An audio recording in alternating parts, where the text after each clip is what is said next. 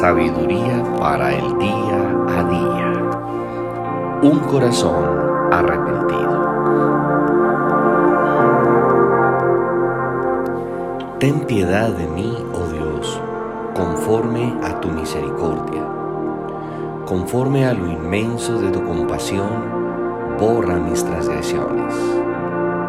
Lávame por completo de mi maldad y límpiame de mi pecado.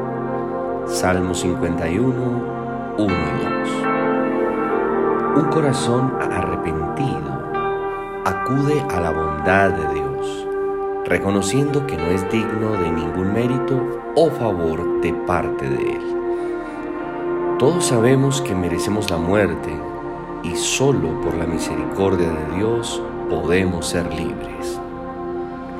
A Dios le duele cuando pecamos porque nos hacemos daño, por eso extiende su compasión.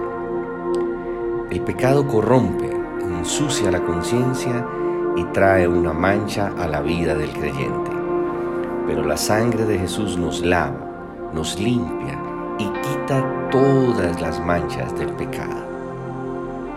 Cuando reconocemos nuestra condición de pecado, la maldad de nuestro corazón, y aceptamos la gravedad de nuestros actos, podemos orar con un corazón arrepentido porque reconocemos que hemos roto la comunión con Dios. Entonces la oración se convierte en la expresión de un corazón abatido por el pecado que revela la miseria humana y la condición de desesperación porque ha descubierto la profundidad de su pecado. Nadie conoce la profundidad de su pecado por pequeño que sea, porque el menor de nuestros pecados es suficiente para enviar al Señor a la cruz y a nosotros al infierno. Pero la infinita misericordia de Dios es capaz de perdonar el peor de los pecados, siempre y cuando vengan a Él con un corazón contrito y humillado. Este debe ser el comienzo de la oración de un corazón arrepentido.